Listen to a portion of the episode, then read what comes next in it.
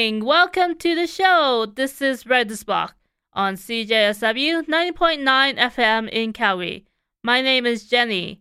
On tonight's episode, we have three guests. Waubgeshig Rice on his new book, Moon of the Turning Leaves. Adrienne Adams, local poet and founder of Woolf's Voices reading series. And Saeid Asgarian, a co-director on the production with Downstage Theater. Today I'm speaking with Waubgeshig Rice about his new book, Moon of the Turning Leaves. So welcome, Waub. Hi, Jenny. Thanks a lot for having me. Okay, and so after the first novel, Moon of the Crested Snow, what made you want to write a sequel to the book? It really was the readers of Moon of the Crested Snow who encouraged me to write a sequel. I hadn't even really thought of it uh, after I had written uh, the first book. But when I started getting feedback from people, they asked if I had a sequel in mind. And at first, uh, I would tell them no because, you know, I was being truthful and I hadn't really thought about that. And a lot of them were really disappointed to hear that. So I started thinking about it a little more and, you know, thought it might be a good idea to dream up what a next part of the story could be. And it was just something I thought of pretty casually, like in the back of my mind for, you know, about a year or so. Uh, but uh, after, you know, about a year and a half of Moon of the Crested Snow being out there, my agent, Denise Bukowski, really encouraged me to put a more formal pitch together, and she was pretty confident she'd be able to find a publisher for it. And that's when I really, you know, started dreaming up what would happen down the line, who would be in the story, you know, what the plot would be, and so on. So um, that uh, work started happening, I think, uh, more seriously in early 2020. And uh, yeah, now it's just come out. And so you had uh, worked for a number of years for the CBC. So what led you to leave that job to focus on writing? It was primarily the contract I signed to publish Moon of the Turning Leaves with uh, Penguin Random House Canada. I had a great career at CBC. I had a lot of really memorable opportunities that I think helped me grow as a storyteller and helped me learn a lot about uh, the world we live in. And I was fortunate enough to, you know, have a few books published uh, by the time I had left. And my last job was really the best one that I had the whole time I was at CBC. I was the uh, host of the afternoon radio show for Northern Ontario, based here in Sudbury, called Up North.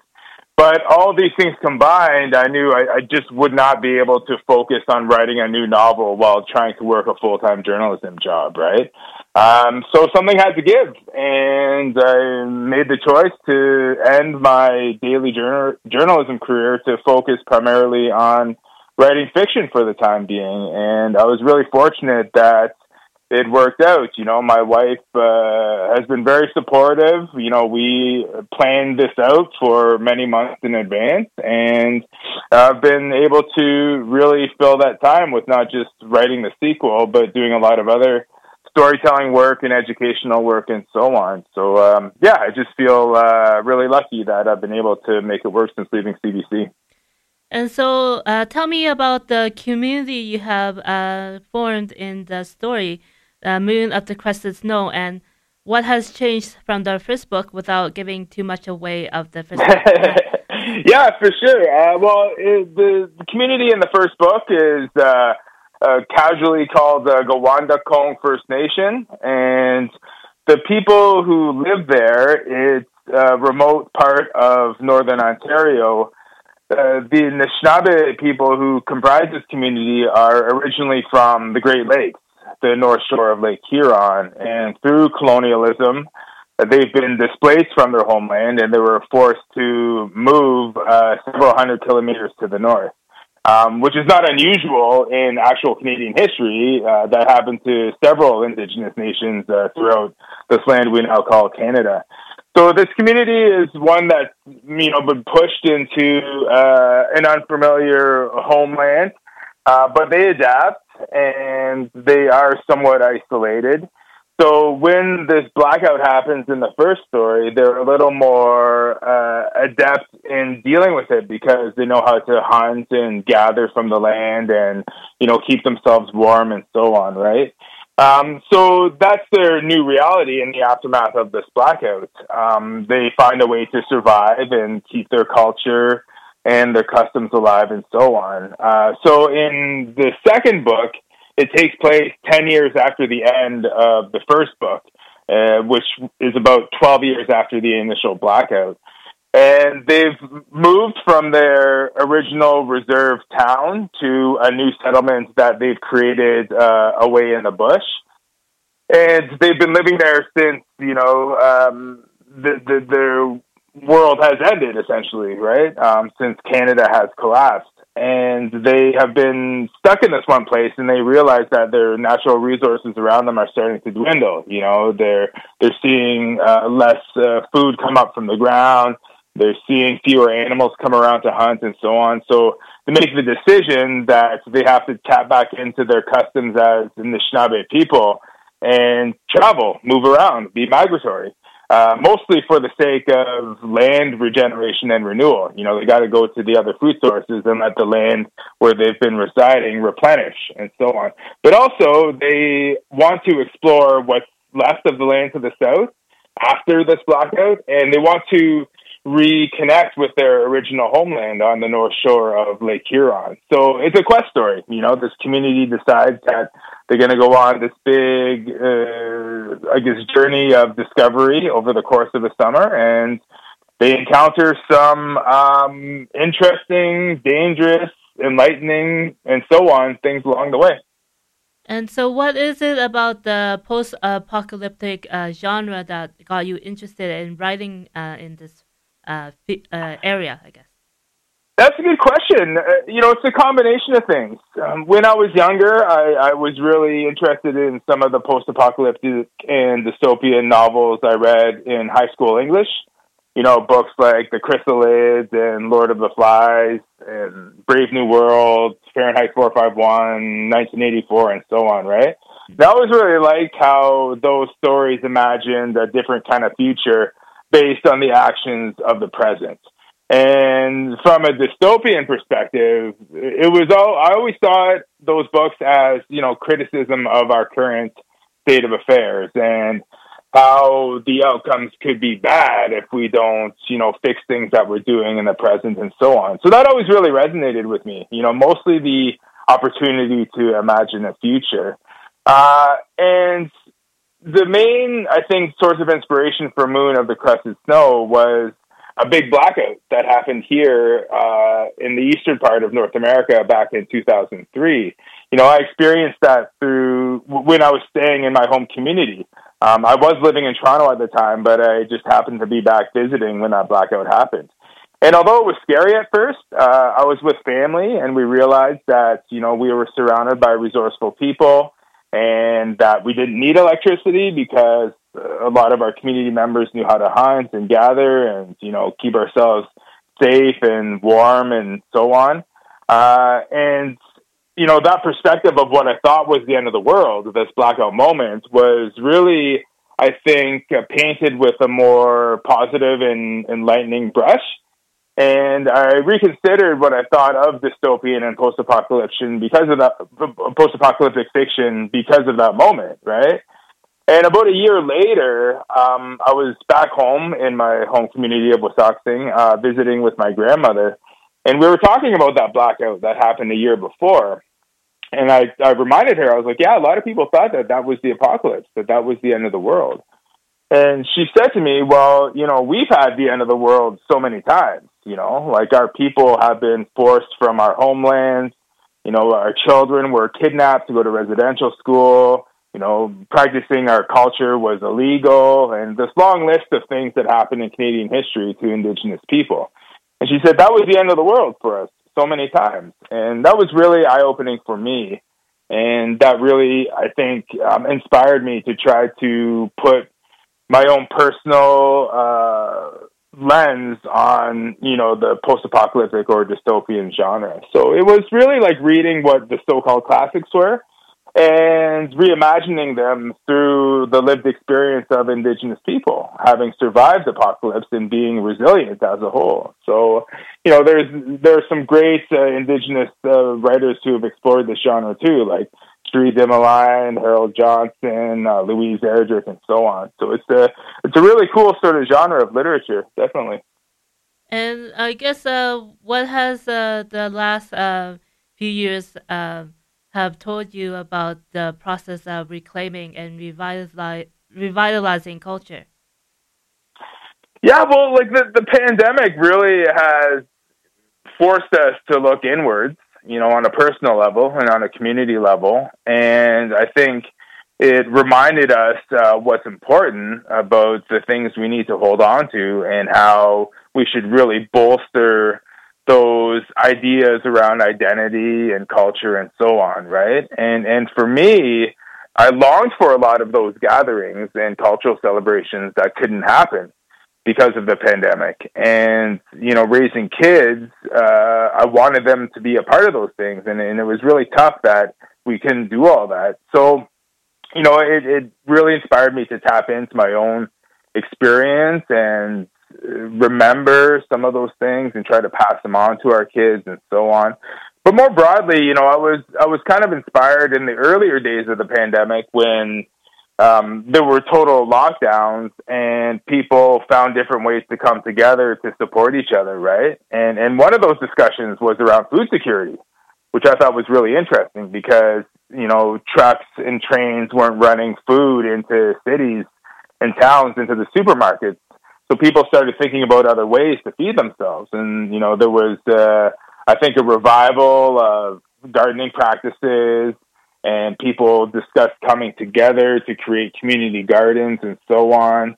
And I was really encouraged by that, and, and, and I think I wanted to tap in. I think I wanted to explore some of that um, in in my writing as well. And of course, you know things deteriorated throughout the pandemic and and they still are deteriorating in many ways even though like uh everyday life has more or less returned to normal um but those moments are really opportune for us to reflect and and think about how we can hit the reset button and maybe try to live in a good way with each other as neighbors within our community. So those are the things that I hope people remember. And in Moon of the Turning Leaves, you know, that sense of community is what has helped the characters in the story survive, and it has really carried them through this new end of the world and the subsequent uh, regeneration that follows.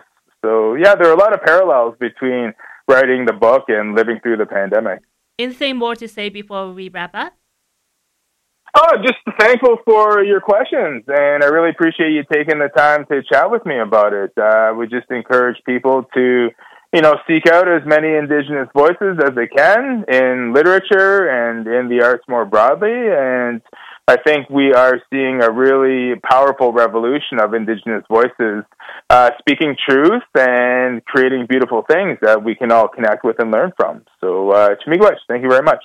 Hi, my name is Jenny Kwong for Writer's Block. Today I'm speaking with Adrienne Adams talking about her poetry. And so, welcome, Adrienne. Thank you, Jenny. I'm honored uh, for you to have me. Thank so, you. the last time I interviewed you was about your author reading series, Voices. So, what's been uh, new for you these days? Um, I had uh, a chapbook published by Above Ground Press in November um, last year uh, called Redheads. Uh, which I'm quite proud of, which was really exciting for me. And I recently read uh, Above Ground Press is uh, run has been run for many many years and distributed across Canada uh, by Rob McLennan. And I recently read at his Factory Reading Series in Ottawa, Ontario, um, and and met him in person, which was really exciting. He's a wonderful man um, does a great service to the poetry community in general through his blog and his writing and his um, press as well. He's a wonderful writer. Um, so I was very honored. The um, chapbook has one of my paintings on the cover from a tomato I grew, from seeds I saved, so it's all very meta. And then um, eight of my poems inside. Um, so I, I uh, in 2021, 22, after my mother passed away, I took some uh, poetry classes with Dr. Larissa Lai as well as uh, Dr. Suzette Mayr, took some writing classes. And so I have uh, projects that I developed during those classes.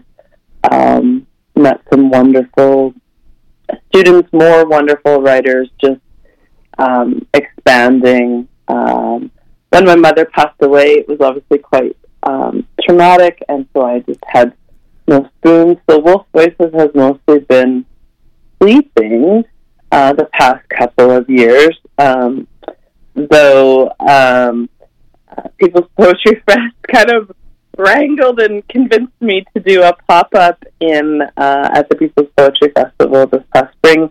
Um, but I was very grateful. We got an, an anonymous donor who sponsored the event, and the um, odd kind of effect of, of that being anonymous was that I didn't know who had donated the money, and so it felt like it could have been anyone.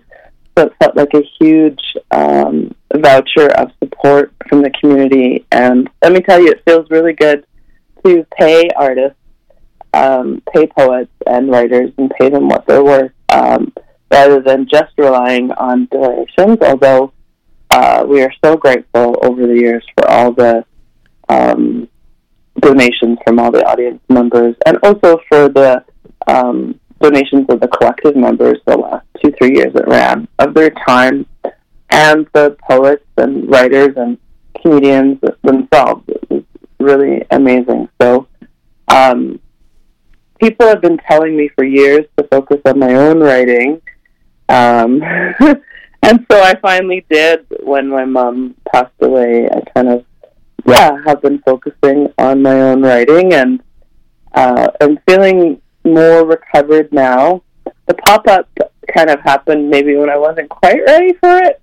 Um, so that was the whole reason I had to be wrangled into it, I suppose. But um, it went really well, and you know, some of the comments we got was that it was like sacred space, and um, people just seemed really grateful to have it back. Um, so that's definitely uh, been taken to heart. Um, yeah, and then I also recently read at Flywheel, uh, which is really exciting and honored. I, I read at Flywheel back, I think, in 2016 or something like that.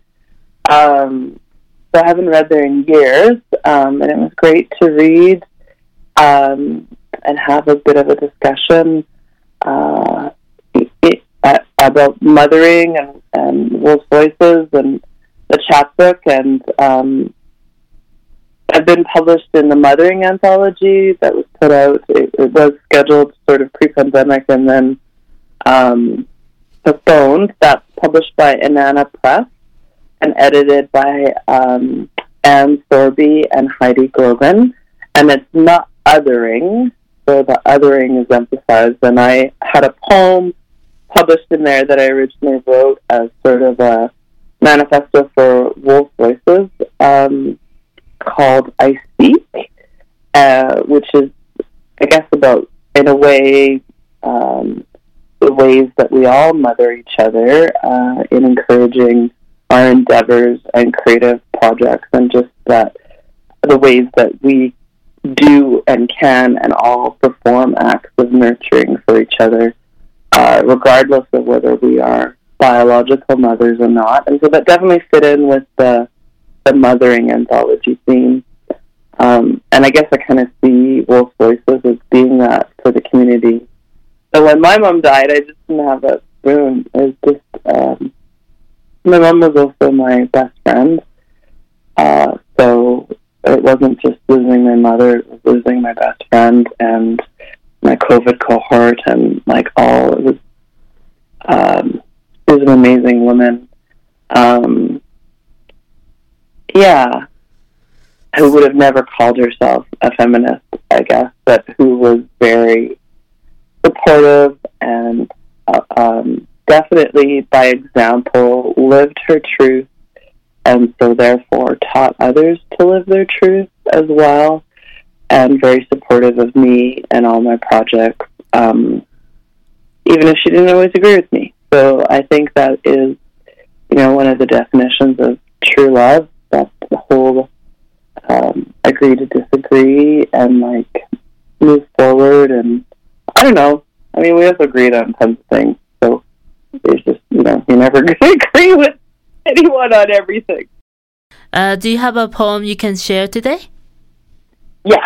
Um, so this is a more recent poem.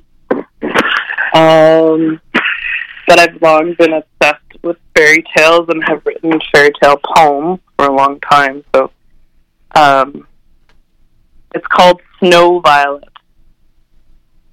But where is the fairy tale of the good mother? The one who sent Snow White off into the forest to pick mushrooms, and upon finding Snow dead, instead of flight, evil bird flights of hams, Mum carves her own heart out, feeds it to the copulating hunter, and nine months later gives birth again in a flower bed the one of the grandmother passing all the gifts of blood and meat and bread down the throats of her daughter, then granddaughter, protection against the wariness of wolves in a hearty act of love on her dying bed. The one of the strong and agile rock climber that mounted her daughter's hair to the summit and insists she come down off her high horse out of the teenage tower of self imposed suicidal isolation tactics, find her own freedom horse, and just ride. The one who makes candies out of the dreams of wishes, cooking up thin fingers of charcoal gingerbread up out of the cupboard, cupboard of dread, out onto the living room table in the middle of the forest, and says, Eat, eat, your brother will be home soon, and you still have not had your fatty fat fill. The one who writes your name over and over again into the spinning book, singing life on spiny, spindly legs, urging you to climb higher and higher as rose vines up over the towering castle in the sky, and then rest and rest, rest, rest until all is reposited into a kingdom of your own making, waking, earthquaking, and shack shaking. The one who breaks your heart so bad in her leaving that you climb into your own glass coffin and stop bleeding, stop breathing, stop living, until some wind whisper of a dream of the memory of her loving you finds you kissing life all over again, charming princes into believing that maybe, perhaps someday, somebody will love you as well as your mother did again. Hi, my name is Jenny Kwong for Writer's Block. I'm here with a guest uh, director with a production that will be part of Downstage Theater this uh, November. So, welcome. Can you introduce yourself and say a little bit about yourself? Uh, hello, everyone. I'm Saeid Asgarian. I'm an uh, Iranian professional theater director, and uh, right now I'm an MFA student in theater studies at the University of Calgary, and I'm working uh, and, and, and analyzing the role of the theater in integrating immigrants into the Canadian society. Okay, and talk about the production. All good things must begin. It's about climate change. Yeah, this project is about the climate change, and it's a, a collaborative uh, project between Downstage Theater and uh, ICAI. So tell me about working with the playwrights and how to make their vision uh, become uh, alive on the stage? Uh, in this project, uh, the main concept uh, is climate action, and we will have eight different plays and two directors, me and Claire, and each of us direct four plays, and uh, and we will have a different design for each play. For example, uh, we will have movement piece and uh, other areas for each of the play. Yeah. And so, what's it been like working on this project? How long have you been working on it? Uh, right now, uh, just we decided to uh, to uh, what is our idea right now, and we will start our rehearsals from November 14, November 14, 15, and 16, and we will share our show with audiences on November 17. And tell me about your experience in the drama department at the University of Calgary. Uh, working in drama department is a great opportunity for me as an immigrant artist to connect with uh, Canadian art community and Canadian culture, and uh, it it helped me a lot to understand how how I can work in this new context uh, in this beautiful country in Calgary. Yeah. And what is it about the topic of climate change that drew you to this project? Uh, you know, I, I believe that uh, climate change is really important issue right now uh, in Canada and the, in the whole world because I see that that the result of the changing the weather each year.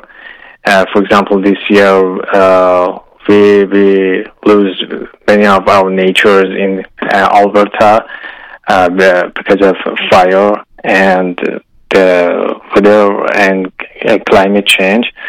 So I think it's re- really important to work on this topic with uh, different tools like theater, uh, because theater can be a, a tool for uh, social works and helping on people's awareness about the different things. And I think it can be helpful for people here to know more about the climate action and what they can do and what they should do to to help our society in this issue. Okay. And tell me about the different plays and uh, working with the actors in this production. Yeah, so uh, I cannot say what is our place right now, uh, but we will have we will work with uh, different actors from different culture and background in this project. Uh, we will have uh, for uh, actors for Canadian actors, and also we will work with three immigrant actors from different countries like. India and Ukraine. Yeah. So I think it's a great opportunity for us to know each other better and know a different perspective about this issue. Okay. And I guess uh, what's it been like to work with a professional theater company like Downstage? Uh, sorry, pardon. Can you ask your question again? Uh, what's it been like to work with a professional theater company, Downstage Theater? Oh yeah. Uh, as I said, I'm an immigrant artist in Canada, and I work with Canadian artists at the University of Calgary. But uh, I came here last year, and it's my first chance to work with a Canadian artists outside of the university. And I think it's a great opportunity for me to connect better with. Uh, uh, Canadian artist community in Calgary and wonderful artists in Downstage Theater because always, I know always they have wonderful and unique ideas. You've been listening to Writer's Block on CJSW 90.9 FM in Calgary. Tune in next month for a new episode. Visit www.cjsw.com for more information.